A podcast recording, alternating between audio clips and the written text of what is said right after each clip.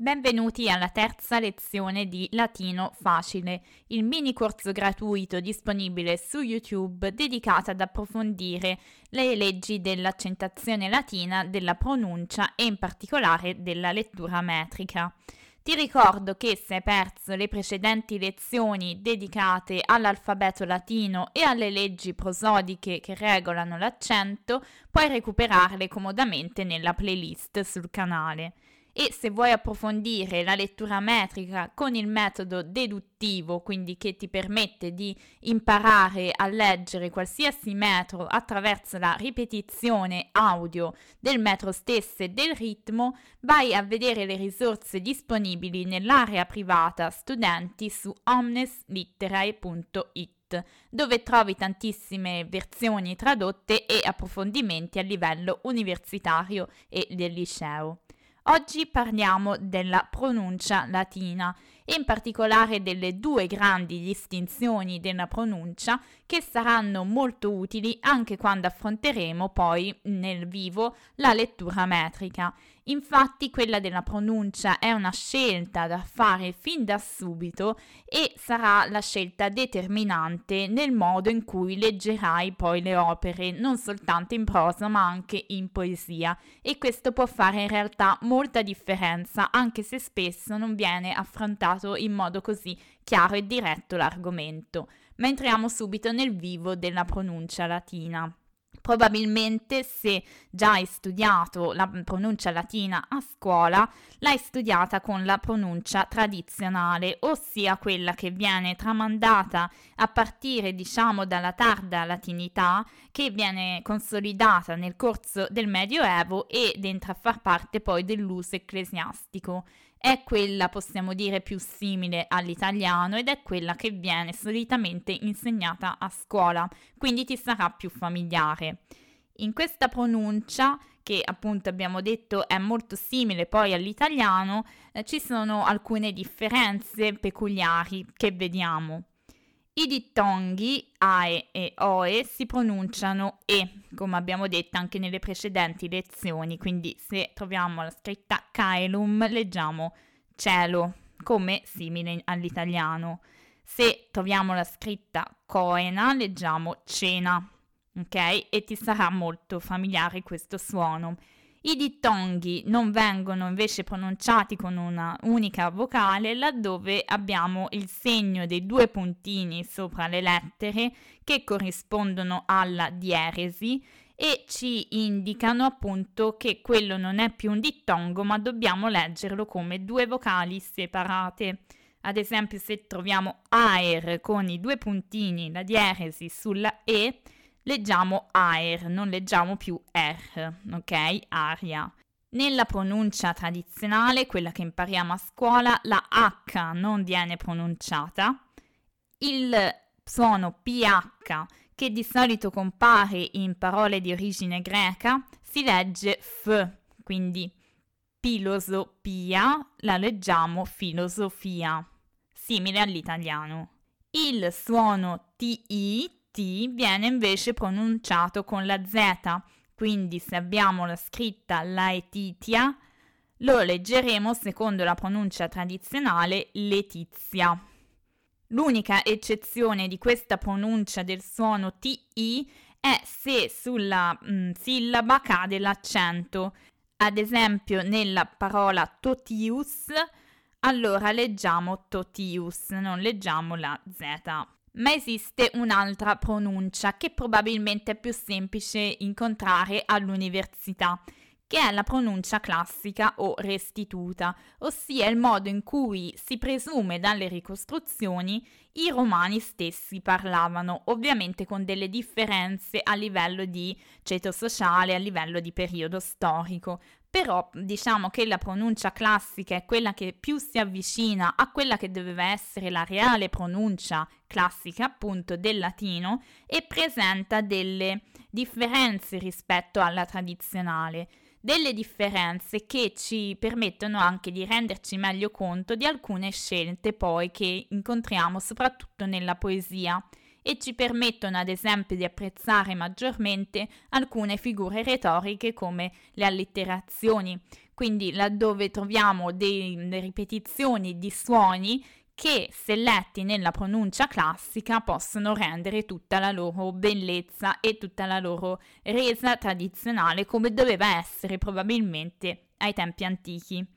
Quindi vediamo anche le caratteristiche primarie della pronuncia classica o restituta. La principale differenza sta proprio nei dittonghi, perché a questo punto andremo a leggerli esattamente come sono scritti. Questa è una regola un po' in generale per capire la pronuncia restituta. Viene letta molto più vicina a come viene scritta. Quindi quando incontreremo i dittonghi AE e OE li leggeremo esattamente così, AE e OE. Quindi avremo Caelum e anche Coena. Vedete che ho letto anche il suono C, la, la, lettera C, con il suono originale che era gutturale, K, quindi non celum ma caelum. L'accento sul dittongo viene segnato sulla seconda vocale ma viene letto sulla prima, quindi nel caso di caelum appunto viene letto sulla A e il suono C viene letto K. Infatti l'altra particolarità è appunto che il suono C e G non esisteva, ma esisteva il suono gutturale, quindi K e G. Quindi avremo chichero, cicerone, regina, regina. Questo ovviamente capite bene che fa una grande differenza anche a livello di suono, di suoni in generale, di fonemi nella lettura metrica, laddove avremo un suono molto più forte con la K e con la G originali della pronuncia restituta. Altra particolarità è il suono GN, che appunto veniva pronunciato con la G dura, quindi con la G, con un suono GN ad esempio pugna, regnum, agnus e non come in italiano, come la pronuncia tradizionale, pugna, agnus, regnum. Per quanto riguarda la H, la differenza è minima perché in alcuni casi si aspirava leggermente, però diciamo che in italiano si è un po' persa, quindi la H sostanzialmente rimane muta. La differenza la fa quando incontriamo però il suono PH che non andrà più letto con la F, bensì proprio come P, quindi avremo pilosopia. Anche per quanto riguarda il suono TI, non avremo la trasformazione nel suono Z, Letizia, ma leggeremo proprio come è scritto T, quindi Laetitia. Quindi non Letizia, ma Laetitia. Il suono V invece, come abbiamo accennato nelle precedenti lezioni, non esisteva in latino, quindi non esisteva questo suono V, ma la lettera V, così come era scritta, veniva pronunciata U, quindi la scritta vita veniva pronunciata uita il suono della Y veniva letto come la U greca, che si legge in realtà U, quindi per pronunciarla rifatevi alla U francese, è lo stesso identico suono di menu, e per semplificare la pronuncia provate a dire una I con le labbra in avanti, come se voleste dire una U. Quindi mettete le labbra in avanti, protendete le labbra, ma invece che dire U dite U ok? Questo è il suono. Per farvi rendere conto con le vostre orecchie della differenza tra la pronuncia classica e la pronuncia restituta, laddove leggiamo un testo in metrica, vi leggerò adesso il verso 168 del quarto libro dell'Eneide di Virginio.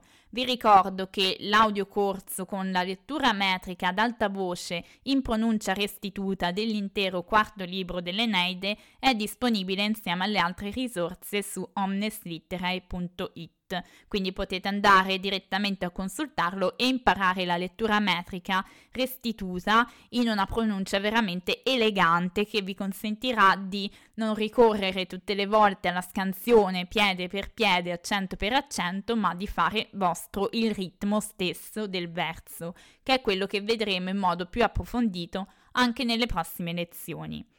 Quindi vi leggerò prima il verso con la pronuncia tradizionale che vi sarà più propria, quella che impariamo a scuola, e poi con la pronuncia invece classica o restituta. Andiamo con la pronuncia tradizionale. Conubiis summo culularunt vertice ninfe. E adesso invece la pronuncia restituta. Conubiis summo culularunt vertice numpae. Sentite come le figure retoriche del suono U ripetuto, ulularunt, summoque, vertiche, si sentono molto di più con la pronuncia restituta, anche per il suono U dato da appunto ninfe e il suono P che si ripete. Quindi la pronuncia restituta in metrica è un tocco di eleganza molto apprezzata anche in sede di esame dai professori che a loro volta non spesso leggono in questa pronuncia, tant'è che magari non gli sarà del tutto familiare, ma soltanto per una questione di educazione allo studio, non per altro, non per una mancanza particolare, sanno benissimo come si pronuncia, ma semplicemente a scuola solitamente si impara la pronuncia tradizionale. Ecco che invece su Omnis Litterae voi trovate veramente delle risorse molto molto utili e rare per gli studenti perché trovate la lettura metrica nella pronuncia classica per apprezzare al meglio i testi e le opere latine. Quindi se volete approfondire lo studio, oltre questo corso base che introduce l'argomento, vi consiglio di andare a vedere direttamente le risorse a pagamento disponibili comodamente online su Omnis Litterae.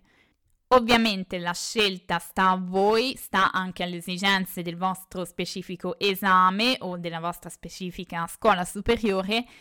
Entrambe le pronunce sono giuste e sono accettate purché una volta scelta una non ci si imbrogli facendo una mescolanza tra le due, quindi o leggiamo sempre la pronuncia tradizionale o sempre quella restituta.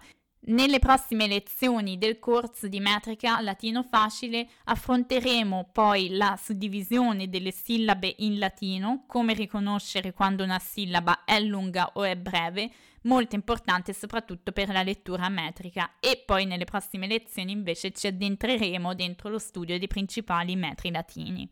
Quindi vi do appuntamento alle prossime lezioni. Se il video ti è stato utile, supporta il progetto con un like e condividilo con altri studenti interessati ad approfondire la lettura metrica e per risorse invece oltre le basi vai sul sito omneslitterae.it.